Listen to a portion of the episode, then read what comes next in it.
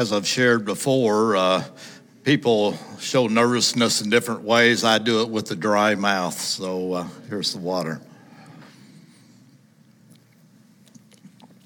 This morning, I want to give credit to Mike Breaux. And if you're from Louisiana, you know Breaux is spelled B R E A U. Uh, and uh, I heard him a couple of months back and uh, just really liked the, the sermon he provided. And so, a majority of this material uh, is going to be uh, from that sermon. I uh, appreciate how the uh, uh, deacons uh, so help out each other. I just got a, a text message, and someone was saying that uh, they spotted a box up here. Should they call the police so that they could take a look at it? I really honestly hope this does not prove to be a bomb. I carry this box with me keep it with me everywhere I go. I want to be uh, kept humble. And uh, for those who maybe can't see it, this is my uh, box of failures. And uh, I haven't looked in it uh, too much lately. Uh, so Want to share some things with you. let's see here. Oh, this goes back quite a ways. I used to play quite a bit of softball uh, 25, 30 years, well, maybe 35, 40 years ago. Uh, we had a couple of teams at my offices, and I was on the one that wasn't necessarily real good. In fact, we were in two different levels of divisions. Uh, the problem was at the end of the year, they put all the divisions together for a tournament. And we happened to draw the other team within the company. And so there was a lot of uh, desire to uh, play really well against them. And I was out in left center field, and uh, three innings in, we're nothing to nothing. And uh, all of a sudden, a liner's coming towards me and had to move pretty quickly, but, you know, easy catch until at the last moment, for some reason, I looked up. Ball went under my glove, between my legs, rolled to the fence. They scored a couple of runs and kind of opened the floodgates. I think we, we lost 10 to 4. Uh, so, uh, you know, uh, oh, my uh, sixth grade geography test. Uh, good old Mrs. Staples, she was a wonderful lady. Uh, but I was a little upset that uh, she announced to the entire fifth and sixth grade uh, in our room that uh, if I didn't get my mojo going, I was going to fail the first class of my career. Uh, oh, here's a, here's a recent one. As some of you know, I, I'm a wannabe carpenter. Had a project and I had all my boards figured out, which I like to do down to the end of the project, had one board left, and uh, I measured it and cut it too short. Uh, you know, uh, kind of frustrating. Uh, how many like Girl Scouts Samoa cookies? Uh, my favorite. Well, I only buy one bag in the spring because I know what's going to happen. I'm going to eat all of them. First setting, that, that's just what I do uh, was trying a diet, and then Lisa brought these home uh, from Aldi's. They're much cheaper, but they taste exactly like the Samoas. Uh, so that uh, that diet uh, just uh, went out the window. I know there's golfers here. anybody got a hole in one? don't see any hands here. Well this is a sextuple bogey, a 10 on a par four. Actually, this is not the ball I started out with. Uh, two of them became fish food. So, but I, I actually do have a hole in one. But it happened here at the church. Uh, some hillbilly uh, uh toys. I don't know who would do that. You might know. This is a one, if you can't see it, there's a hole drilled in it. So my hole in one uh, that I did get. And uh, let's see, a couple more things in here. Uh, all this, uh, my list of New Year's resolutions uh, that uh, didn't quite make it. You know, it's, uh, oh, not that anybody else ever had any problems. This one's a little embarrassing. an email from someone pointing out my errors uh, in my first sermon here at Northside. Uh, they heard I was speaking this week, so they sent it again and pointed out, yeah, you know, I better be better be a little careful. Now, this is ridiculous, right? Right? Yeah, yeah. Uh, but I want to do just a quick survey here. And uh, I'm going to ask you to raise your hand, uh, not immediately, but after I get to the end of the list, I want everybody to raise their hand if any of these apply to you.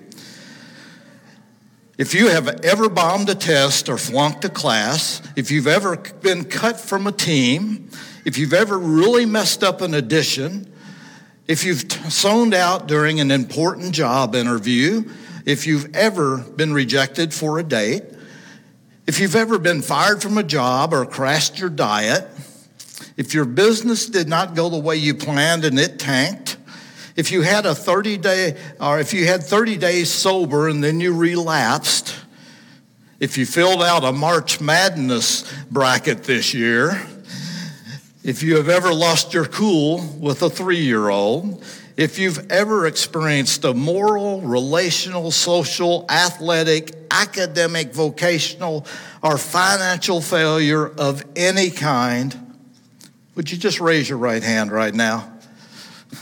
Wow, what a bunch of losers. I even saw a few people that uh, just committed another failure because they raised their left hand when I said right. You know, no matter how good we look, every one of us, we're in the same boat, right? All of us have wrestled to some degree with failure. We've all gone, or we've all got some junk in our past. The problem is, we really do tend to carry it around with us.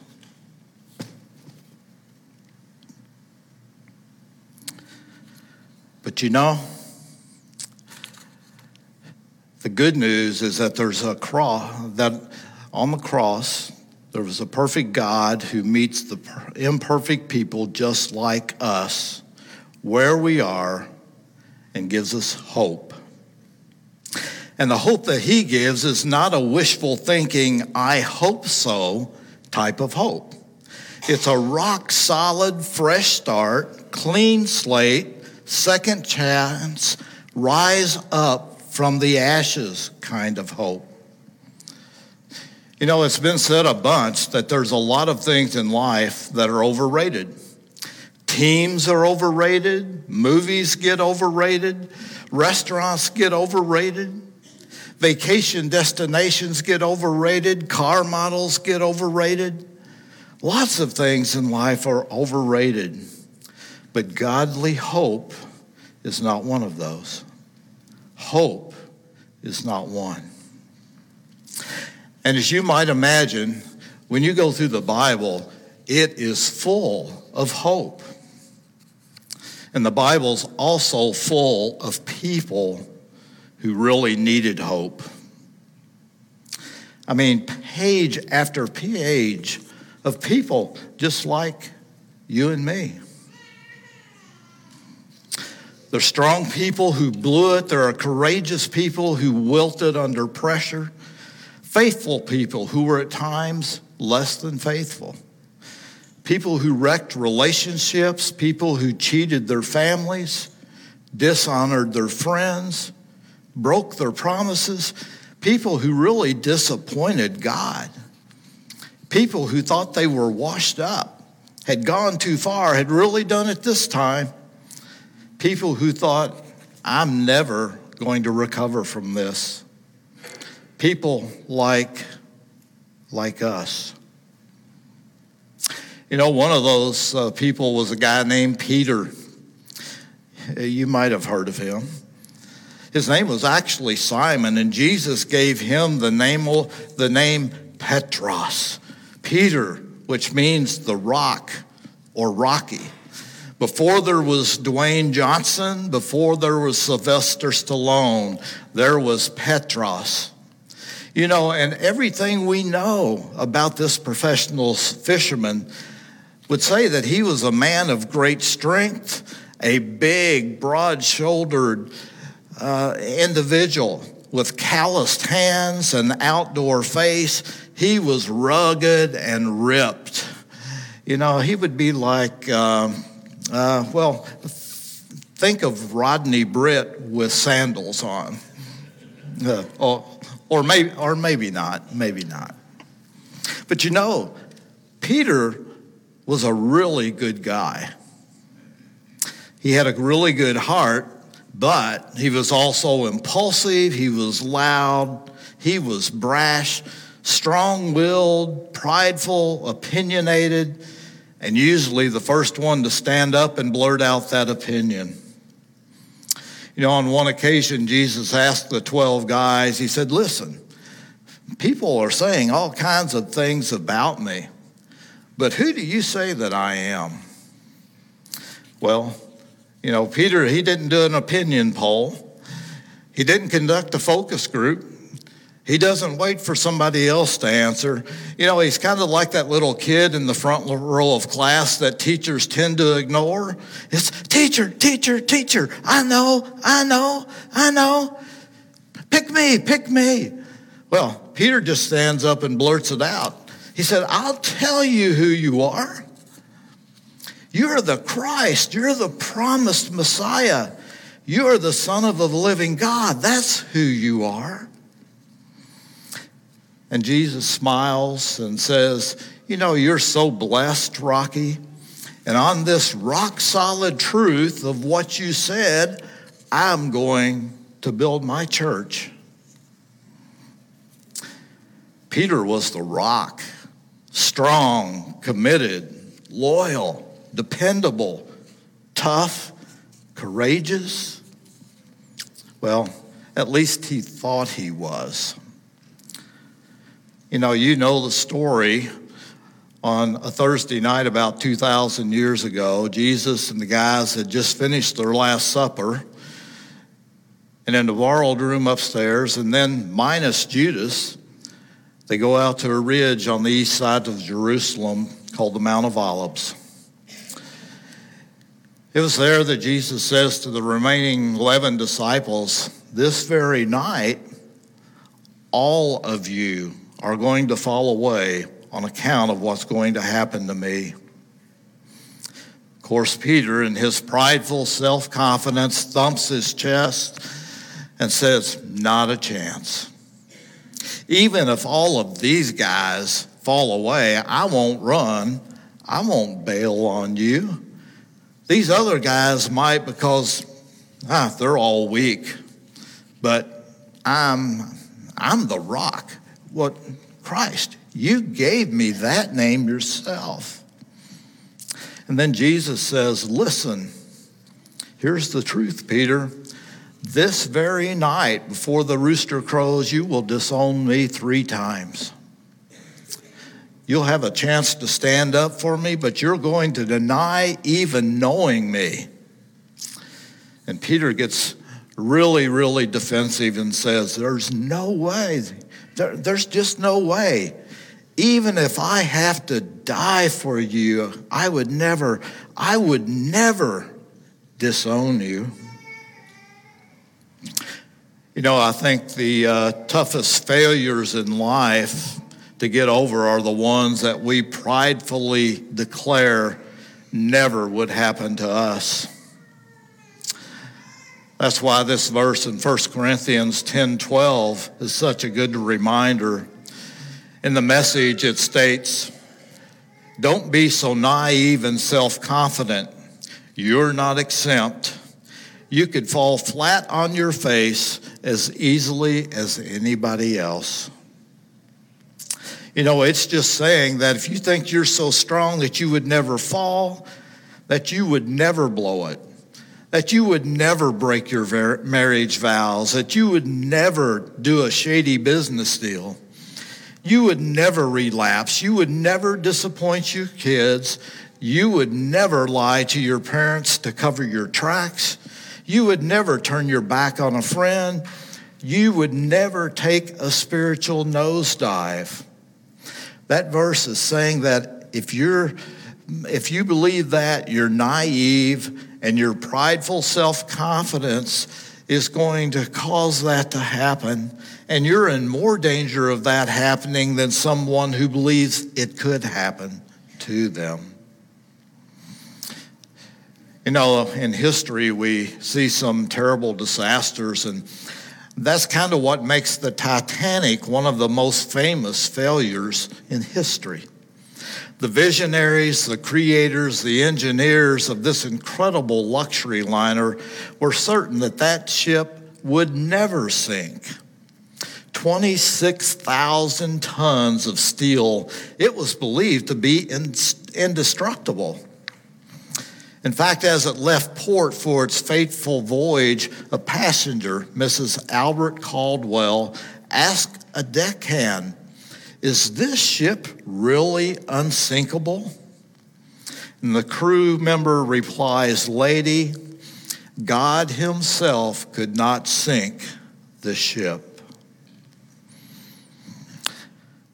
So no one could have imagined the nightmare that occurred on its maiden, maiden voyage as this unsinkable ship plunged to the bottom of the North Atlantic at 2:20 a.m. on April 15, 1912, taking the lives of 1500 passengers and its crew.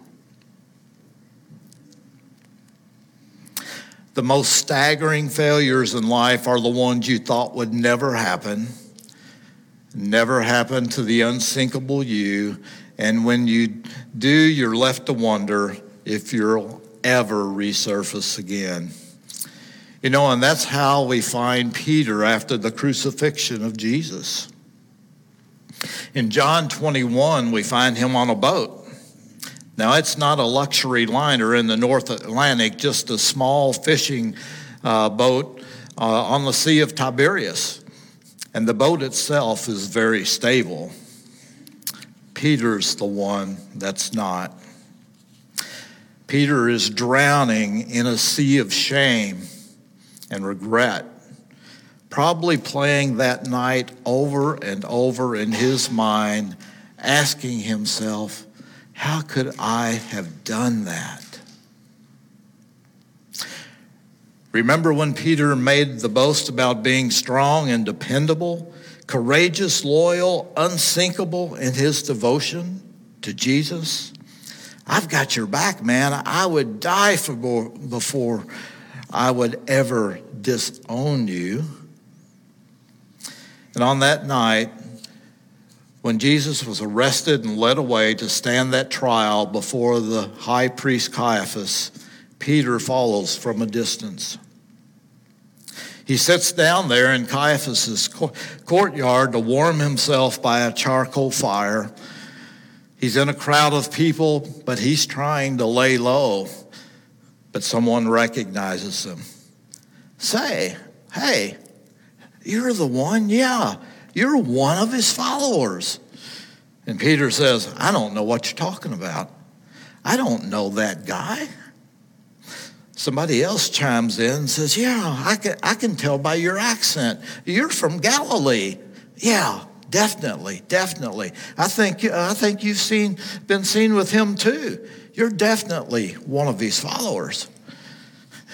Peter goes, I, I don't, uh, I, I, I, don't know what you're talking about. I don't. I, I, I don't know that guy.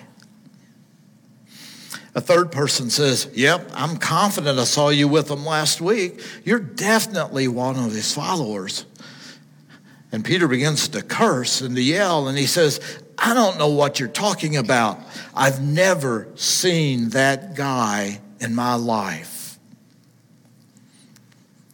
And a rooster crows. Luke 22 uh, adds, and Jesus turned and looked at Peter. Just imagine what that scene must have been like. Two close friends locking eyes.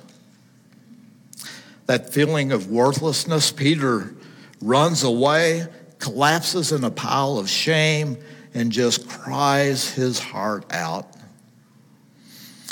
The once proud, destructible Peter's he's no longer bold, he's no longer committed, no longer great, not even close to the kind of friend that would die for you. And now, as he's floating in this boat on the Sea of Tiberias, I suspect every time he closes his eyes, he sees that moment standing by that fire. He's looking through the smoke into the eyes of his best friend Jesus and he feels worthless. He can't get it out of his mind. As he floats there on the water in shame and regret, he's just about at the bottom. Can anyone relate to that feeling? You know, I can. I think all of us have floated in a boat called failure at one time or, or another in our lives. You know, it's possible some of you might even be riding in that boat right now. You walk in here on Sunday and, and, and you feel sunk. You feel deflated, you're ashamed, you feel embarrassed, and you wonder, will I ever resurface again? I mean, honestly, some of you could be thinking, I've ruined everything. I mean, I destroyed my relationship with my spouse. I gambled away our savings. My, my addiction has cost me my career. My folks will never trust me again. I betrayed my best friend. I posted something that I shouldn't have, and boy, it, it really hurt someone. I've really broken God's heart. How can I ever resurface from my failures and find renewed hope and purpose? Is there a way for me to rise above my embarrassment, my regret, my remorse, the sin, and my guilt and my shame? Well, there's good news. The cross and the empty tomb of the following uh, of the following Sunday says, yes, there is a way to recover from that. There's hope for everyone. And looking at the experience of Peter, I think there's at least three things that he does right. And the same three things can help us as people when we find ourselves trying to resurface and in need of hope. The first thing he does is he owned his stuff. He owned it. He admitted it. He was broken by it. And look what he does. In Matthew 26 75, it says, Then Peter remembered the word Jesus had spoken Before the rooster, crows, you will disown me three times. And he went outside and wept bitterly. Uh, there's a couple of things here. One, he remembered the word Jesus has spoken. He said he stands there looking through that smoke and fi- of fire there and says, "You know what? He was right. I was wrong. I said I would never fall away. He was right. I was wrong." Have you ever discovered the amazing uh, relief and freedom you get from those three words I was wrong. Proverbs 28 13 in the Living Bible says, A man or woman who refuses to admit their mistakes can never be successful. But if they confess and forsake uh, them, they, are, they have another chance. And that's what Peter does. He owns it, he admits his failure. He was broken by it. And the once proud rock is reduced to a pile of rubble, and he goes out and he weeps bitterly. Now, this may sound counterintuitive, but brokenness is the pathway to healing and wholeness. That's actually where it starts. If you go back to the Sermon on the, uh, on the Mount in Matthew chapters 5, 6, and 7, some of the first words uh, out of his mouth, and from various versions, it makes some of the following statements. It, he, he says, Blessed are the poor in spirit, blessed are those who mourn, blessed are the broken. Blessed are those who know their spiritual poverty. Blessed are those who will acknowledge that they really need God. Author Vance Havner writes about this that God uses broken things. He states, It takes broken soil to produce a crop, broken clouds to give rain, broken grain to give bread, and broken bread to give strength. It is the broken alabaster box that gives forth perfume, and it is Peter weeping bitterly who returns to greater power than ever. Because brokenness is the pathway to wholeness. Now, there's a big difference between being broken and being miserable. You know, for those who took Rodney's class uh, of the uh, three circles of the gospel, uh, we know that the first circle was the perfect world, and the second circle represented what we call the broken world. But in reality, after thinking about it, I would rather refer to that second circle as the miserable world because everybody's trying to uh, find something to make them happy, but they just keep getting pulled back into something else. But it's the truly broken in that world that then look to Christ in that third circle and look for the forgiveness and love. So you can tell Rodney I've changed his broken term to miserable if you want. But you know, you know this if you're in recovery. There was a minister said that he was talking to a really sweet lady in the lobby of his church one day, and she began to tell him about her 23 year old son who was using and abusing drugs.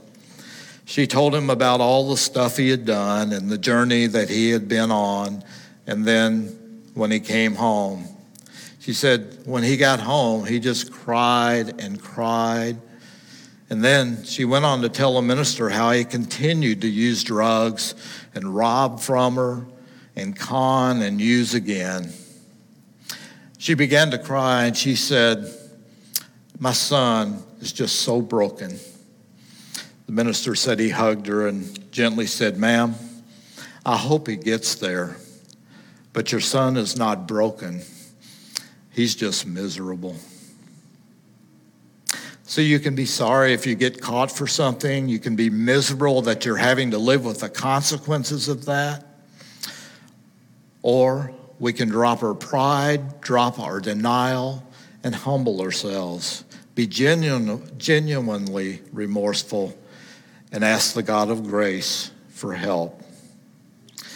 And when we do that, that's when hope starts to rise.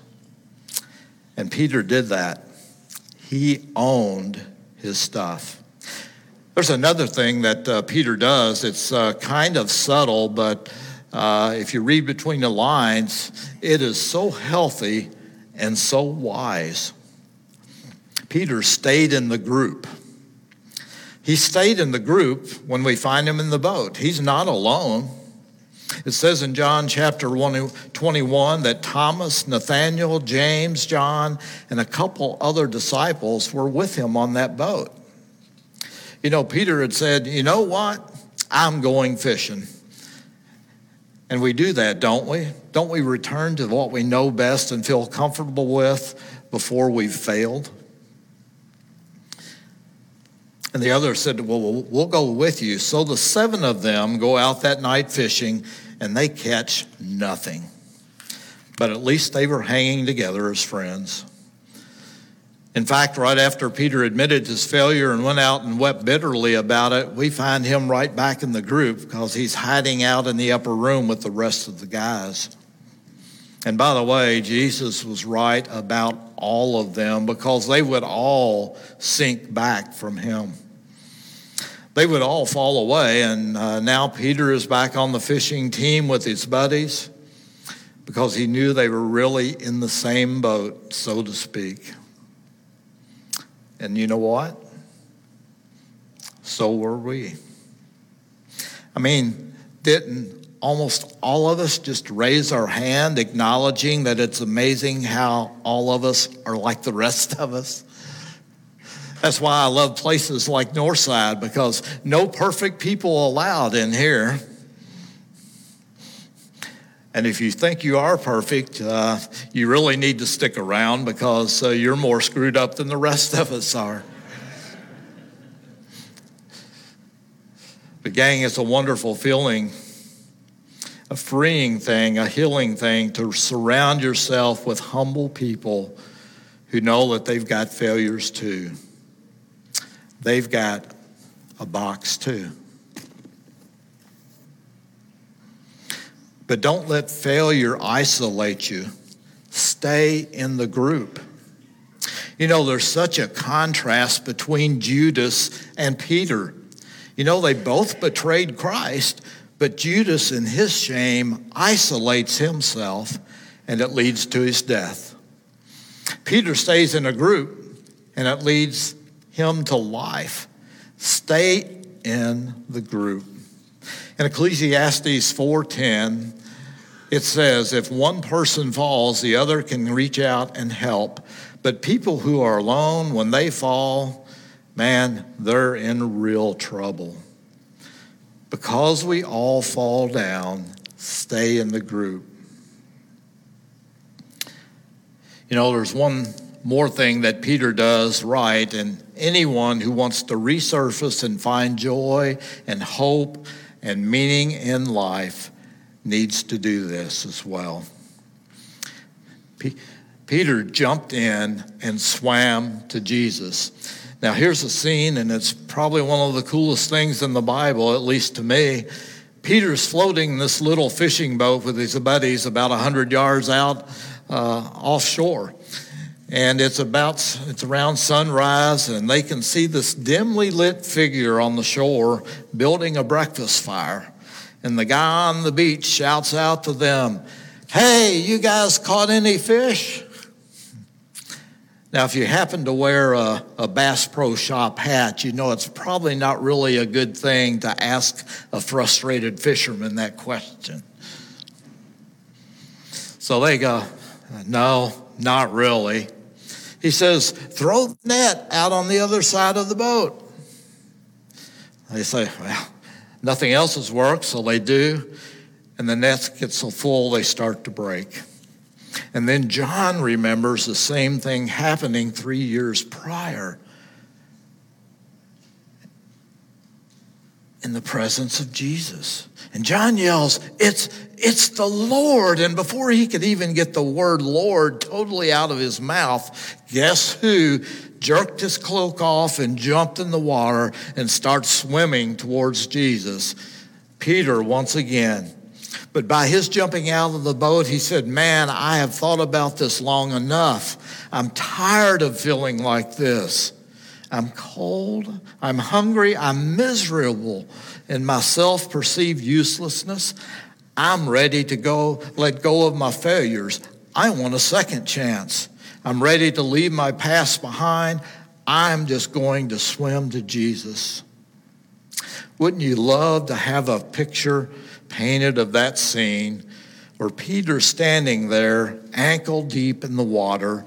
His chest is heaving from swimming so frantically. And there's water dripping from his hair and his beard. And he's standing there in front of a new charcoal fire, looking through the smoke this time to lock eyes with forgiveness. Let me remind you who's Peter's uh, whose eyes Peter is looking into. He was looking into the eyes of a friend he had just betrayed a few days earlier. He was looking into the eyes of a man whose forehead still bore the marks from the spikes of the thorns. Peter was looking into the eyes of a man whose hands and feet still bore reminders of the spikes that held him to a Roman cross. Peter is looking at the eyes of one who died as a substitute for his sins and his failure. And on this beach, on this day, through this new fire, he's looking into the uh, hope filled eyes of the resurrected Jesus. And as they lock eyes, Jesus asks him, Peter, do you love me? Peter says, Lord, you know, you know I love you. And you know how many times Jesus asked him that? Yeah, three times. The same number of times that Peter said, I don't know the guy.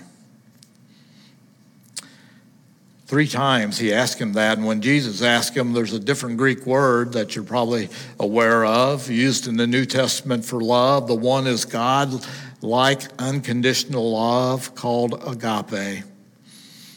You've heard that term before, and that's the word Jesus used when he first asked Peter. He says, Peter, do you love me? Do you agape me? And I love the humility of this. Uh, Peter doesn't come back with that. He comes back with the word phileo, which is brotherly kind of love. In other words, Peter goes, Nope, I'm not there yet. I'm not going to make that same boastful claim again because you know I'm not capable right now of that type love. But I will love you like a brother. I will love you with all I've got, as imperfect as I might be. But yes, you know, you know how I love you, Lord. And Jesus says, Well, if you love me, I want to use you to change the world. Peter, you may have flamed out and failed, but I died and I rose again so those failures could be forgiven and forgotten. And Peter, you need to know something. I still believe in you. And with those words, Peter resurfaces.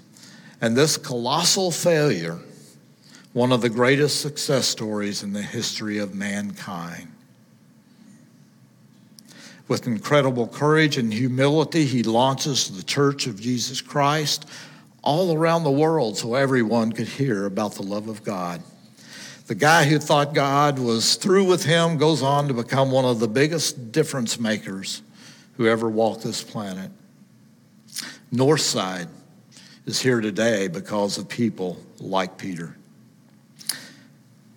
In 1 Peter 3 4, it says, Praise be to the God and Father of our Lord Jesus Christ. In his great mercy, he has given us new birth into a living hope through the resurrection of Jesus Christ from the dead and to, into an inheritance that can never perish or spoil or fade. This inheritance is kept in heaven for you. And you caught who wrote that. You have this old fisherman named Peter who dove and swam to Jesus, who looked in the eyes of forgiveness and looked in the eyes of mercy. He looked at the God of second chances and like me, and like so many of you, he looked in the eyes of hope. There's a lot of things in life that are overrated, but hope's not one of them. Hope's not one of them. I just think uh, Jesus is trying to say to us on this Sunday that there's hope for us. You may not believe me in me, I believe, but I believe in you. You may not have, you may have given up on me, but I haven't given up on you. And by the way, get rid of that stupid box. Don't let your failures define your life. Let my love do that. You know, today could be the most significant day of your life. Jesus went to the cross for you and me and did what we could not do for ourselves. He went there to rescue us from our sin and make us right with God. You know, Jesus didn't just die for us, He died instead of us. And through His death and His resurrection from the dead, He invites you and me to live forever. In 1988, Steven Curtis Chapman released a Christian song entitled His Eyes. And in the first uh, part of that, he says, Sometimes his eyes were gentle and filled with laughter, and sometimes they cried.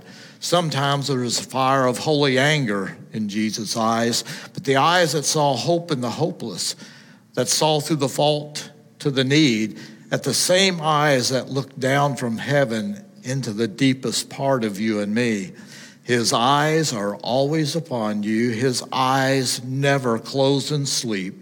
And no matter where you go, you will always be in His eyes, in His eyes. Now, this thought that His eyes are always upon us should give us hope, but I suspect that thought can also give us some hesitation. I suspect that Peter, in that courtyard, when he locked eyes with Jesus, he had some hesitation there. But I'm sure that Peter later on would say that moment defined his life and caused him to move in the direction he did. My question this morning is, is what moments in your life would you have been hesitant about looking Jesus directly in the eyes? Perhaps it could have been this past week. Maybe there's an addiction that we just can't break away from.